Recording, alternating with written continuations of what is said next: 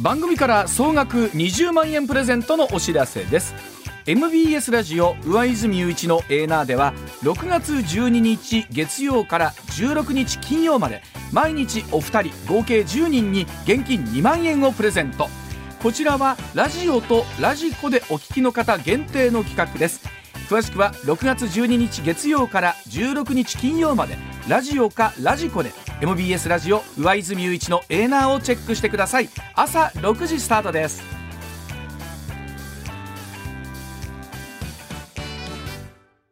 時刻6時27分になります。ここからは石田英二さんでございます。石田さんおはようございます。はいおはようございます。まあ今週1週間は解散するやせんやということで振り回された1週間だったんですが、うんえー結果として、えー今国会での解散は、ないということあのー首相が嘘ついてええもんが2つあるってよく言うんですね。一つはその金利、はい。まあ、さっきもニュースになったけどはいはい。金利上げるや下げるやこれは嘘ついてもええとでもう一つは解散なんですよ、うん。ええ。するやせえへんや言うて、うん。せえへん言うてやってもええねん。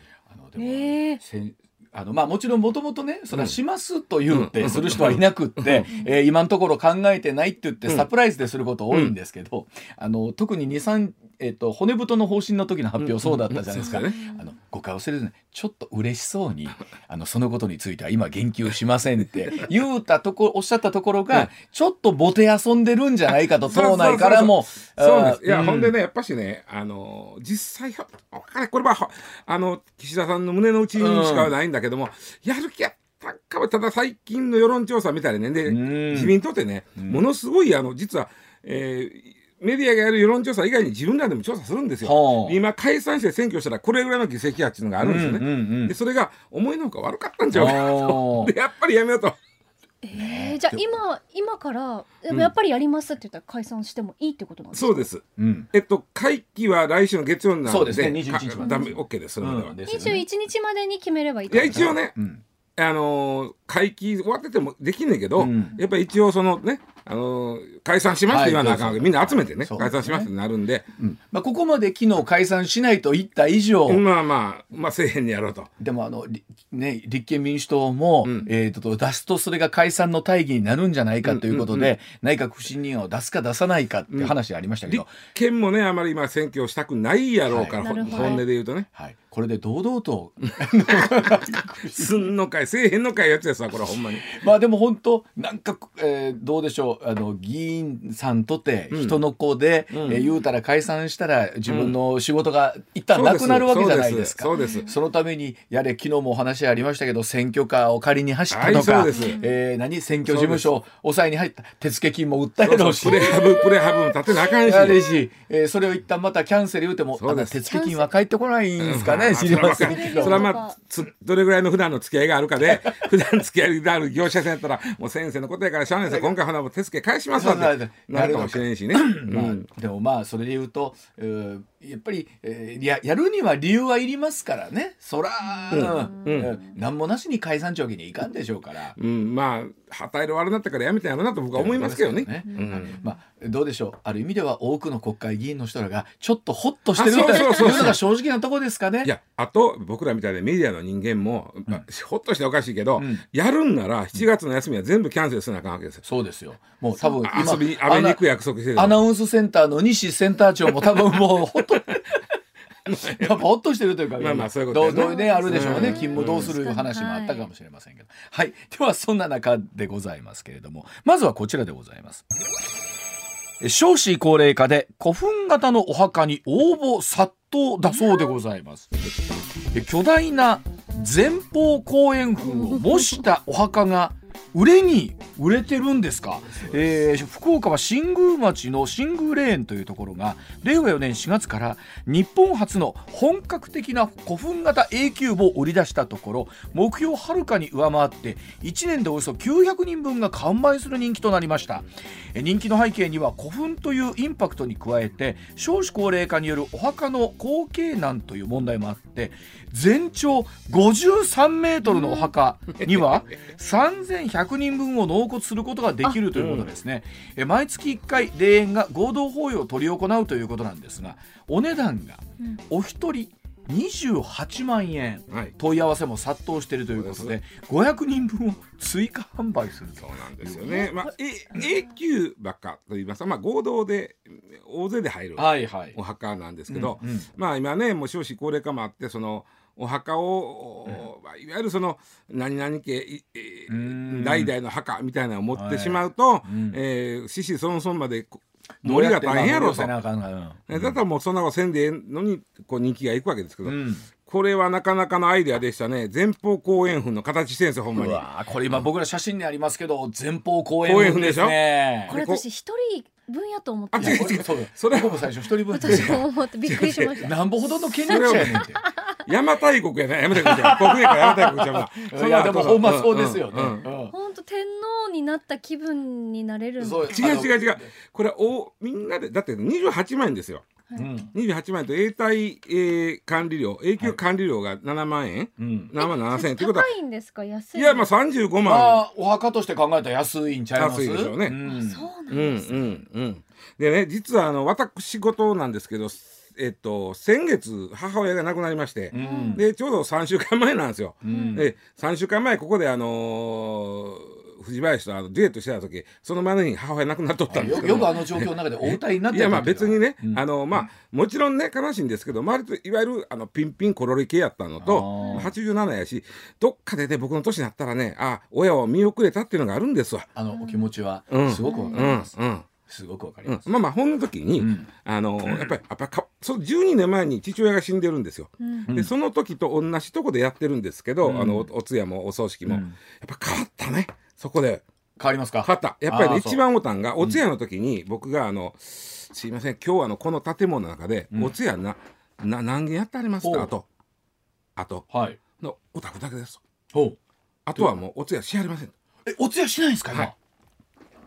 あそう。2件ある明日はお葬式は3つ入ってますと、うん。3つかな？その時間帯に。ただしそのお通夜はややれはりませんと、うん。もうお通夜しないんですね今。へえぱり冠婚葬祭はトレンドがありますね、あとねうちはねお墓実はないんです。はあ。で一心寺さんって大阪ではみんな知ってる、うん。まあ、みんなそこにおあお骨を納めてうん。拝むっていうところあるんですよね、おん。お墓があるんやのうって10年に1回お墓のあごめんなさい骨をちょっとずつちょっとずつ貯めて、うん。10年に1回仏像を作るんですよ。骨。そこには何万人もの骨が入っとるんですよ、うんうんでその仏像を拝むっていうのがその一心寺さんの,、まあ、あのあはい。供養の仕方なんですけど、はいはいはい。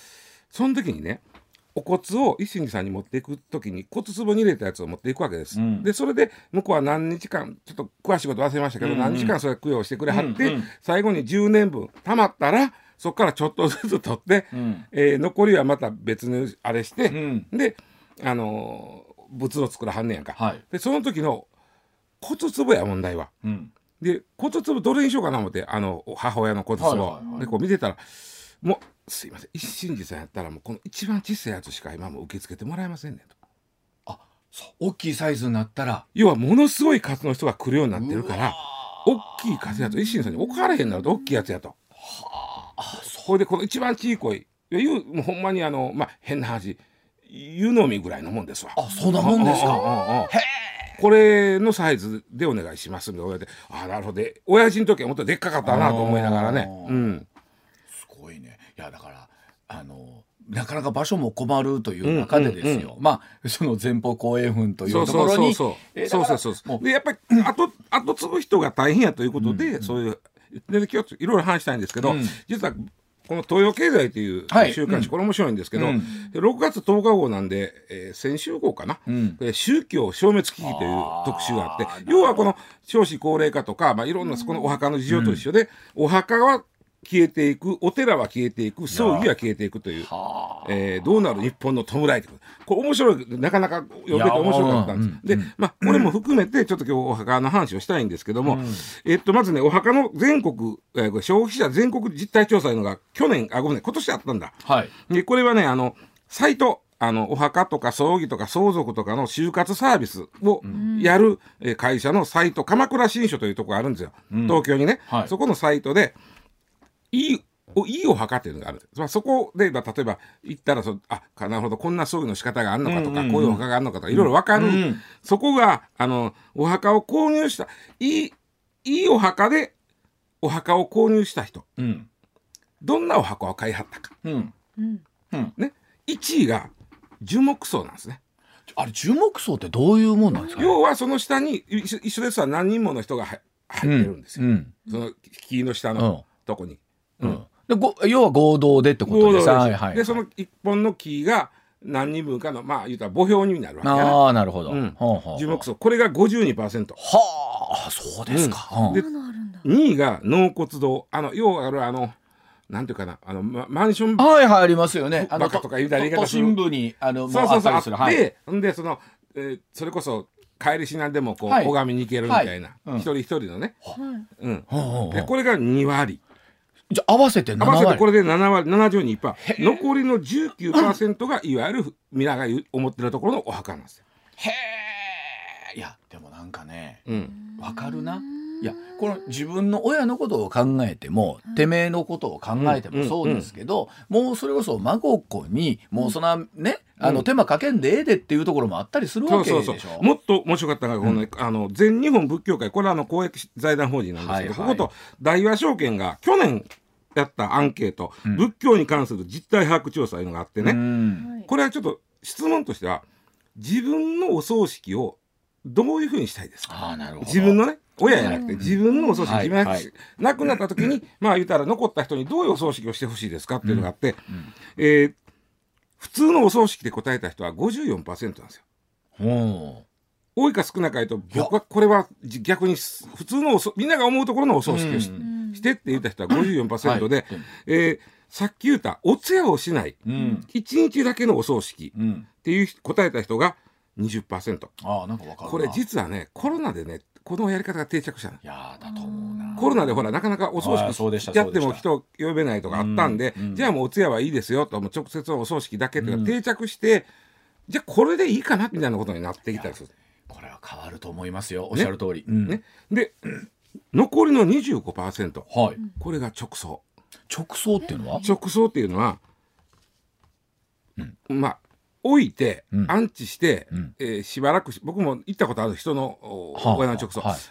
そこに棺があるんですよ。はあでみんながこうまあ寄って、うん。まあ、ちょっとおおお焼香したり、まあ、まあ昔話したりして、ほんなら、えーその葬儀社の人が「ほんなら火葬場行きますよ」言うて。そのままへえ火葬場そのまま。つまりお通夜もお葬式もなし。なし。えそれこそあの亡きは、うん。それはどこにある前提なんですか？いやだからそそこにあるそこにあるのよ。びえ病院とかお家とか？あいやいやいやいやいや違う違うだからそそういうね直送させてくれるスペースいうのがあるわけよ。ああそう、うん。お葬式場とはちょっとまた違うん全ですか？然違うね。で直送やけどもおそいわゆる皆が言うところのお葬式じゃなくてお坊さんが来て拝んではくそれはお願いするっていう直送のやり方。まあ亡くなったら一旦そこにまあ預かってもらうというか、そのスペース。うん。でそこにはちゃんとあのお花も言うたらお花も来ます。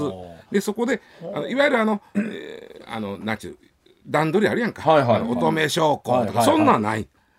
はだからもう儀式としてのお葬式がない感じですねないかねででで時間が結構あっちゅう間にじゃああの今からもうあのおあや火葬場の方に行きますよっていう。でこの25%の人がそれを希望してるそれだからもう要はもう備えにね、うん。大ごとにお金をかけないっていうことなんそうですかね。大ごとにせんといてくださいっていうことですよね。まあ、そもそもね今ねうん。世間の一番多いのは一人暮らしなんですよ。世間に100世帯やったら4割は一人暮らしなんですよ。ーえーじゃあ家族で住んでる人まあまあ6割そうでしょうけど、あともっと言うとね障害未婚率っていうのがあって障害未婚率っていうのは50歳の時点で1回も結婚したことがない人という意味なんですよ。うんうんうんでその時点で別れてようが関係なくて、うん1回でも結婚したことがあると未婚率に未婚にはならないならない、ということね。はいなるほどで50歳時点で1回も結婚したことのない人は1970年の時点で男は1.7女は3.3やったんですよ。うんうんうん2020年は男28.3え？女17.8まで出てる。っていうことは結婚しいひんでそのまま一人暮らしに突入する人が多いっていうことですよ。そしたらもうそんなそうおお墓とか必然的にそれはそうなりますよねそうなるよね。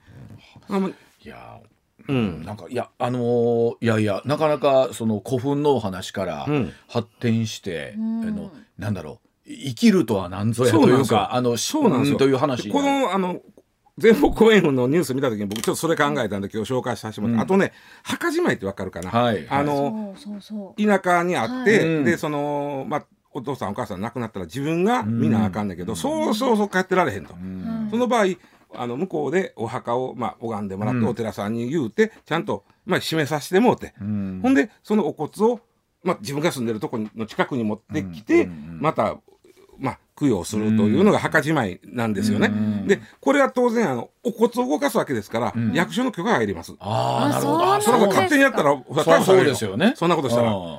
ちゃんとしたあの書類を持って動かすんですけど、んその時に動かした先はいがやっぱしね田舎のお墓閉じたらこっちもお墓買うかやったらそれはやっぱり少ないんやて、うんうんうん。やっぱり今言ったようにあの合同のお墓とかるほど。あの納骨堂が圧倒的に多ないる。ほど。そうなると一般のお墓でどんどん減っていくわけですな。まあ場所も限られとるでしょうしね、うんなかなかね、うんまた一つそういうところを開発するっていうのもいろいろ大変でしょうから。あと継ぐ人間のなんか大変さを考えたらっていうことなんでしょうね。まあそうですね、うん。それでいた時にこの前方後円墳という形で。そうそうそう。まああのこれ変な言い方ですけど、一つこうな なんだろう、う。ん。なんかトピックがあるあとと一心寺さんもそうなんですけど、ものすごい数の人があの拝みに来はるんで常にものすごい人がいてるわけ。あまあうちの親父も今親父そこに入ってますけど、はい。まあサービスなかろうみたいな、まあまあまあまあ。あるんですわ。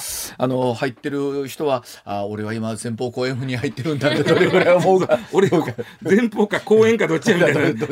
あの鍵の穴の方かなそれとも 下の方かいなと、まあまああの、本当にでも弔うとかとあの今日はくしくもというか、うんあのね後半でウェディングソング特集やりますけれどもそうそうそうそうこういったものっていうのは本当に時代の流れがありますよまあ、ね。必ずほんで自分も世話になるわけだからね。ね、うんいやこれはあの勉強になったしあのこんな墓の世界っていうのを知らなかっいやたまだ程遠いって思ってたんですけど。あの牛林アナはやっぱり僕らよりまだ20年ほどうん若いから、まだいろんなものが現実じゃないけど、うん石田さんなんかまさにご両親そうだね。そうですね、うちなんかも言うてる間でしょうし、まあ、今度言うてる間に今度は自分が自分がになりますから、ね、そうそうそうそうはい、うん。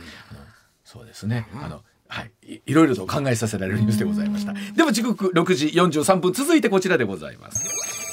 65年続いた百貨店が閉店だそうでございます。島根県唯一の百貨店が閉店だそうでございます。島根県唯一の百貨店65年続いてきた松江にあります市畑百貨店が来年1月閉店だそうでございます市畑百貨店1958年に開店しましたが近年大型ショッピングモールの出店やインターネット通販の台頭えーさらには新型コロナの影響で厳しい経営環境続いていまして売上高2002年108億円をピークに減少しまして今年3月期43億円えー今後の経営改善見込めないとの判断で閉店決断したということでございます。まああ出のた島根県にとって市畑グループっていうのは大きいんですよね、はい。電鉄もあったり、まあ、いろんなはタクシーもある、バスもある。でその中の、まあ、中核の一つのデパートがと、まあん。占めるということなんですが、実は今日本にの都道府県に地方デパートがいデパートが一軒もない、うん、えーいわゆるデパート空白圏っていうのが3つあるんですよ。はい。あ3つ目なんですよこれが。今まで2つあった。はあ、で山形と徳島。山形徳島、あ、うん。そうですでか。この共通3つに共通していることは、うん。構造的にしんどいかったところにうん。コロナが、なんちゅうとどめを刺したっていう感じなんですよね。そうなんやな。うんであのまあ実はあの今あのコロナが今落ち着いてみんながまた動き出したじゃん。うん、そしたらで結構最近外国の方見るでしょ？大阪駅はめっちゃ見るでしょ？はいはい。だから大都会のデパートはものすごい活気づいてるのよ。そうやとすご思いますよ。いですよそう本当に売り上げもね14か月連続前の年の同じ月を上回ってるんで1年以上続いてる。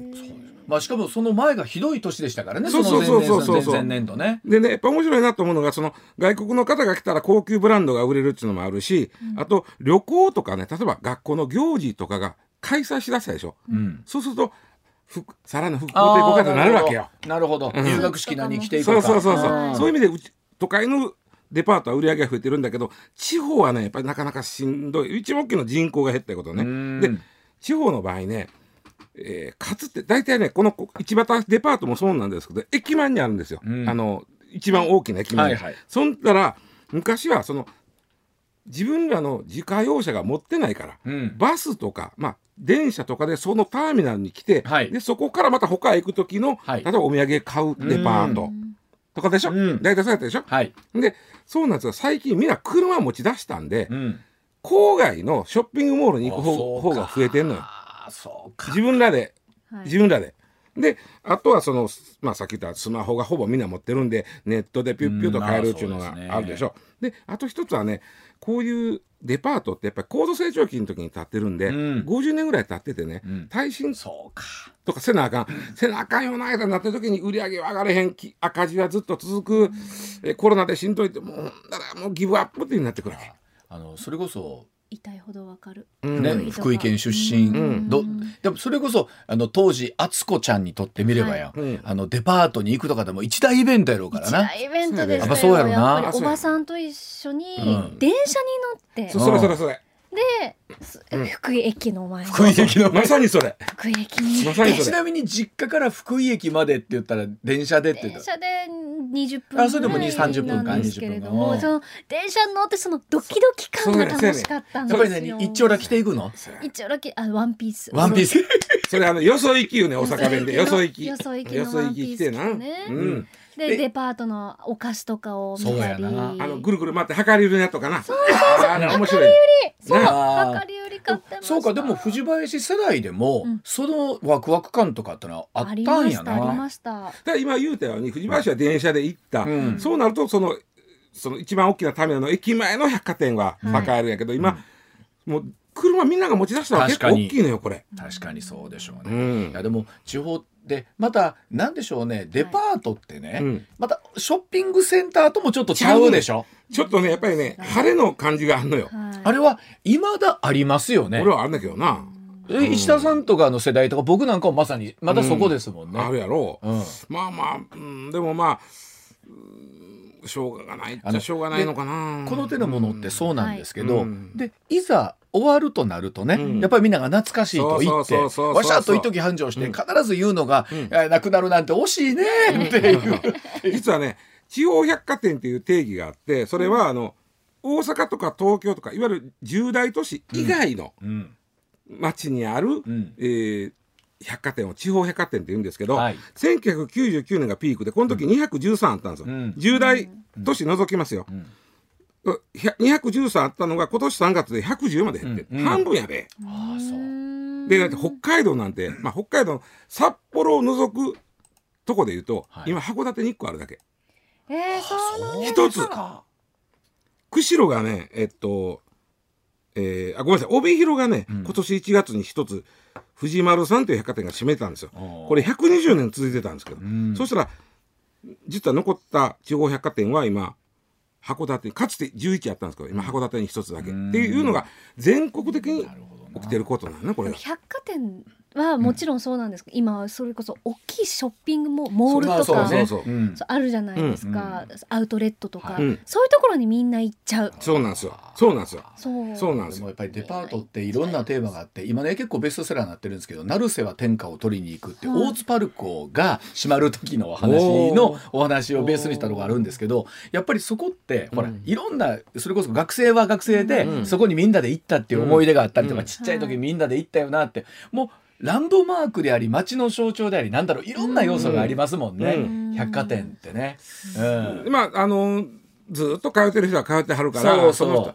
あとねその市端は、うん。さっき言ったように、島根県の大企業なんですね。うん。で市場百貨店がが閉まるとなると、まあまあの雇用が失われるんですそうよ。あるでしょうね。どうするんですかね？今回ね、国の税あのそれこそうん。県の税金とかももうだからうん。今あの知事さんも、それは困ると。でもちろん、うん。松江市長もそれは急にええみたいな話になってるわけ今。それが一番困るのは雇用が失われるんでよね。それはちょっとなんとかせなあかんなって今実はあの知事さんと市長さんがお慌ててるという、でもなかなかその言うても民間の企業ですからそうなんですよね。なかなか税金を入れてそうそう手こ入れってわけにもいかないただでしょうし、なんとか雇用を守ろうとはするわねそれは、ね首長さんとしては。でもるんだろう。あのなんだろう。え結局今おっしゃったようにいろんな地方というところが抱えている、まあ一つなんか象徴みたいなニュースそうなんそうなんですよこれもね、うん。はい、ではお知らせの後さらにはカニのお話でございます。上泉雄一のエナー MBS ラジオがお送りしていますさあ時刻6時57分回りました。続いてこちらでございます。北海道でオオズワイガニが大量発生だそうでございます。北海道は襟裳岬から西の太平洋沿岸でオオズワイガニが大量発生しているそうなんですね。あの本ズワイガニと比べて小ぶりで市場価値が低くカレー漁の網を食い破る被害が増えていって漁業関係者を困らせているそうなんですが漁に混じってこの上がったオオズワイガニを売り出したところ、まあ、消費者からは安くて美味しいと評判になっているそうでございます。でこの海域では2001年にあの秋赤潮被害を受けていまして未だ回復していないということなんですがこのオオズワイガニについて地元の漁協さんは安くても新たな資源赤潮の被害を少しでも補えればということなんですけれども、はい。まあいろんな種類のカニがまあ、あるまあねちょっと今あの快適生活さんのあれでうなぎ口になってるけど、はいはい。ちょっとあの頭を今度はちょっとカニに切りが あかんのですけども、はい。あのズワイガニっていうとまあまあいわゆる本ズワイズワイガニやな、ん。いわゆるズワイガニあと紅ズワイちょっと安いやつな、はいはい。でもう一つこの大ズワイガニこの三つが大体ズワイガニとしてまあ、うん。有名というかおかしいけどはい。でこのニュース見てるとなんかようさん取れてもうどのしようもないみたいな感じになってるやんか、うん。でしかもね取れすぎて1匹200円で売ったりしてんのよ。カニを？あその地元では。この大ズワイガニをであのお味はいかがなんですか？これだけはさっき言うときますけど、うん。めっちゃ美味しいんです。ここのこのおズワイガニは。ちょっと待ってください。ほなそれでええがな。そうやねあの俺もね俺ひょっとし知らんうちに食べてるのかもしれんないけどうん。いや普段はねはあの要は入荷が安定せえへんねんこいつ。ああそういうことか。でほロシア産とか、うんうん。あの北海道あの辺でしか取れへんねんけど、うん。まあよう取れたりようあんまり取れへんだりがものすごい激しいから、うん。あのまあ値段的にもそんな安ならへんねん普段は。ああまあそうでしょうね、うん。うん。うんうんで見た目とは見た目は全くズワイガニと僕もちょっとねネットで調べて口の形が違うでそんな分からへんねん。奥さん奥さんやったら大ズワイやからこっちの方がちょっとだけでかかったりするわけよ。口のみ身は一緒でしょ？いいところか。ズワイよりもあのまあ殻は硬いんですけど足が太いんで身の締まりがいい。ほなそっちでええがなよ、でえどえとて。もあのど味はズワイガニと引けを取らへんどころかえちょっと待って石田さん。北海道でまあ大量発生している大ズワイガニ。はいわゆるズワイガニよりうん。足が太くて、で身が締まってて甘みはズワイガニより強いらしい。ほなええやないかいなええもっと言うと味噌もうまいらしい。ほなそれでええ いやそれで変です。うん。だだってこれをズワイガニやって言われて大ズワイガニとか本ズワイガニとかパッと見分からへんから、これ食べてもむしろああうまかったな今日のズワイガニでなるんです。何の問題もないんです。ところが、さっき言ったようにこれ北海道とロシアあたりでしか取れてない取れないんで、普通のズワイガニはそれこそ山陰沖でも取れるじゃん。ああそうかそうか。でそうですね。あの辺でしかと取れへんもんやしそのものすごい水揚げにこう波がある、うん。だからそのうそんな安ないねん実は、うん。でそれはめちゃくちゃ取れてしもて、うん。でちょっと小ぶりなんだって。それで 地元の漁協がもうこんなもんもうこらもう捨てんのくらかないでもう1匹200円じゃって売り出したところ朝から行列ができまして。いや地元の人もそのうまさは知ってるから。さわざわざな大阪から飛行機乗って買いに来いへんのやいやそれはそうですよね。その朝から行列できてみんなうまいの知ってるから。これあの僕はすいません。そのあたり流通のことがよく分かってないからなんですけど、例えばね一時大量発生するとするじゃないですか、でもえ安定しないわけでしょ？そうです。だだとしたら、適正な価格であのそうん。流通させるわけにいかないんですか？もうめんどくさい。あとよそれが行さん取れたらあとね、うん。ちょっと大ズワイの中あのにしてはちょっと全体的にち小ぶりなんで、うんうん。まあそれでもね、うん。一匹200円やったらあんた。いやそうですよね。ほんであの実は1000匹用意してんけど1時間40分で売り切れて。あそうでしょ。ほんででもうネットでも売ったんやて。ほんならもうずっと完売。いやそうでしょう、うん。いやほならお何？これを4 4000円だ5000円だにしたらええんちゃうか。って、まあまあそういうわけにもいかんのちょっと小ぶりやからそれはいけへんのかもしれんけどあとあれ難しいことはな。そのこれが例えば2000円で売ってうんそうそう。あここでいつも2000円で買えると思ったらそばちゃうでと、うん。あんなぜこの大ズワイは安定せえへんねん。取れ高が、ね。うん、はあ。でただまあどどうなんですか？そのう肝とすると、うんそのうん。200円で買えて、うんやでも厄介者は厄介者なんですか？じゃあ単純にものすごい数のが引っかかってる網に。で網破るよんねんこいつらがまた、ううん。んほん。でどうしようも思っ遊んだけおったら重たいやんやっぱりあー。網にあげる時も。でそうですね。まあどうしようもないから1匹200円で売ったら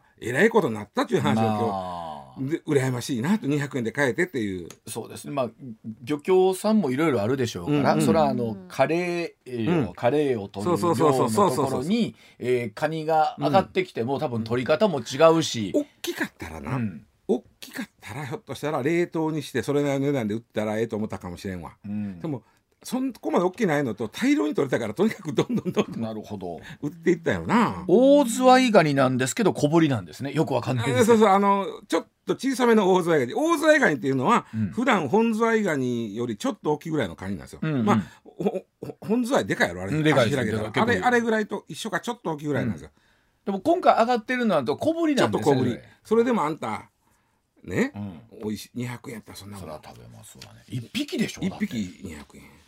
考えられないです考ねえられへんよね。で福井はカニ美味しいですけど、うん。もっと高いですそりゃそうやこのニュースはあのバーッとなんかこう映像でな、うん。もううわーっとカニがもう網に絡まってるような映像が流れてるから、うん。こんなカニうまないんちゃうかとみんな思ってしまうなるほど。ところが大ズワイっていうのはうまいんやということをうん。今日お伝えしたかった。なるほど。ねうん。食べ食べてみたいですね。食べてみたいうん。な甘みはズワイより強い。うん。あのカニも非常にまああの我々っていうか日本はよう食べますから。食べます食べます。ね、うん。あのルートもとそれぞれはまあありますけれども、まあでもそうですね。ほらカニも特にほらロシアウクライナ情勢がねそうそうそう。あんなことになってからこれまた流通ルートも安定しないとかってそうそうそう。まああのあんまりねあのロシアからそのものを買うとあかんという中でそうこっちに来とるわけやから。はあ、これはもう美味しく頂戴そうそうそう美味しく頂戴するし。そうそうそうそうそう。北海道って前も思ったんですけど結局ほらいろんなホタテなんかもね、はい別海町もそうじゃないですか、向こうに行ったらもう本当に100円200円でうんそうそうそうそう。なあるのに、な結局こっちに持ってきたら輸送かかるし。わざわざ飛行機乗って食べに行ったら結局1万5,000円で食べに行くわけですから。もっとするから2万円3そうや万円でまあ、だから地元でしか食べられない味みたいなのもあるっちゃあるというのがね,、面白さなんですよ。まあちょっと大ズワイはおいし 大ズワイは美味しいというのだけ覚えておいてほしいなという今日でもすごいね。あのね。うなぎからカニまで お葬式から結婚式まで。あの本当に振れ幅広くデパートも奥やりましてね。デパートもやりまして上泉雄一のエーナー MBS ラジオがお送りしています。ツッコミニュースランキング。時事問題から芸能スポーツまで突っ込まずにはいられない注目ニュースを独自ランキングランキングで紹介します、ランキングを紹介する前にまずはスポーツの話題です、はい。プロ野球阪神はオリックスに2対3で逆転負けしました、はい。阪神1点リードの9回。うん。守護神の湯浅投手がオリックスの頓宮と選手、うん。そして杉本選手にソロ2発を浴びてしまいまして敗戦投手となりました、まあ、本当にあの完璧に打たれたホームラン2本ということで あの湯浅投手どうやら登録抹消ということになりそうなんですけれどもねあの今シーズンシーズンの前半に一旦リタイアして上がってきてということだったんですけど、まあ本当に一つの勝負どころですよね。まあえーいよいよおこの楽天あごめんなさいソフトバンクとの3連戦で交流戦ね、あの最後ということなんですけど、いい交流戦ね終わり方にしてほしいなと思いますよね。ね。はい。もう一ついきましょうか。続いて、うん。サッカーのキリンチャレンジカップで日本代表はエルサルバドル代表に6対0で勝利しました。はい、ベルギーで22得点を挙げた上田綺世うん。綾瀬選手が15試合目で待望の代表初得点を挙げました、まあ、こちらの方は言ってもね完勝というところでございます。すごいあのですね。何点入るんだっていうぐらいの前半だったんですけれども。まああのね一つ一つこうやってまた次のワールドカップへ向けてということのステップなんでしょうね。はい、続いてですね。ニュースの方行きましょうか。ランキングご紹介しましょう、まず第5位 FRB アメリカ連邦準備制度理事会は、はい。インフレにやや落ち着きが見られることなどから主要政策金利の引き上げを11会合ぶりに見送りました、うん。据え置きは去年1月以来でゼロ金利解除後は初めてです、はいただ年内に0.5%追加の利上げをすることを示唆しました、うん。まあ、まだまだそのあたり含んでるということなんですけれども今年に入って銀行の破綻とかね、えー不動産状況も悪化しているということでということなんですけれども、まあ、このあたりまた世界経済に大きな影響出てきますからね。はい、続いて第4位。男性自衛官3人が銃撃されて死傷した事件で逮捕された18歳の自衛官候補生の男が射撃の順番待ちの間に無断で弾を銃に装填して発砲したとみられることが防衛省関係者への取材で分かりました、うん。岐阜県警は15日容疑を殺人に切り替えて男を岐阜地検に送検しました、まあ、少しずつその内容が明らかになってきたということなんですけどもその、おねえー教会に対する恨みというようなところがあるということなんですけれどもさあ真相どこまでわかるのか、はい。ね続いて第3位。中国の習近平国家主席は15日70歳の誕生日を迎えました。習氏は明確な後継者をの候補を置いておらず、うん。2027年以降の4期目政権も視野に入れているとみられます、はい。ロシアのプーチン大統領と北朝鮮の金正恩朝鮮労働党総書記はそれぞれ習氏に誕生日を祝うメッセージを送りました、はいプーチン大統領は習氏が世界の舞台で中国の地位を強固にしたとし金正恩氏も習氏の指導力を称えました、まあ、この番組にも出ていただいている中国ウォッチャーの皆様おっしゃる通り、まあ、終身という意味でのね、えーこの長期政権というところに睨んでいるのはあいろんなところで言われているところなんですけども来ているメッセージ含めてですけどやっぱり、えー民主主義国と、えーそうでないところっていうのの形が本当に明らかになってきたなというのをこのね、メッセージを見て分かりますよね。はい、続いて第2位。防衛省は15日北朝鮮が午後7時台に少なくとも2発の弾道ミサイルを発射したと発表しました。ミサイルは変則軌道で飛翔した可能性がありいずれも石川県の北北西およそ250キロの日本の EEZ 排他的経済水域内に落下したとみられます。あのいつも北朝鮮からのミサイル発射っていうのはこのエナをやってる時間によね。あの朝ということが多かったんですが、この時間帯というのはねあの比較的珍しいなということではあるんですがただただ本当にそれで言うとどのタイミングでこの実験を行うかわからないという意味では本当にいつまでこの状況続くのかなっていうところですよね。はい、続いて1位は岸田総理大臣は15日夜会期末を21日に迎える今国会中の衆議院の解散を見送る考えを表明しました。岸田総理は立憲民主党が内閣不信任案を出すというのであれば内閣の基本姿勢に照らして即刻否決するよう茂木幹事長に指示を出したと述べました、うん。うん。あの昨日今週1週間はずっとこの話題に振り回されていたというところで、何をえ言うかと、まあ、党の国会議員の皆さんが一番どうなるのかなというところだったんですが、本当に泰山明動してネズミ一匹なんて話がありますけれども、そんな状況だったんでしょうね。番組から総額20万円プレゼントのお知らせです。MBS ラジオ上泉雄一のエーナーでは6月12日月曜から16日金曜まで毎日お二人合計10人に現金2万円をプレゼント。こちらはラジオとラジコでお聞きの方限定の企画です。詳しくは6月12日月曜から16日金曜までラジオかラジコで MBS ラジオ上泉雄一のエーナーをチェックしてください。朝6時スタートです。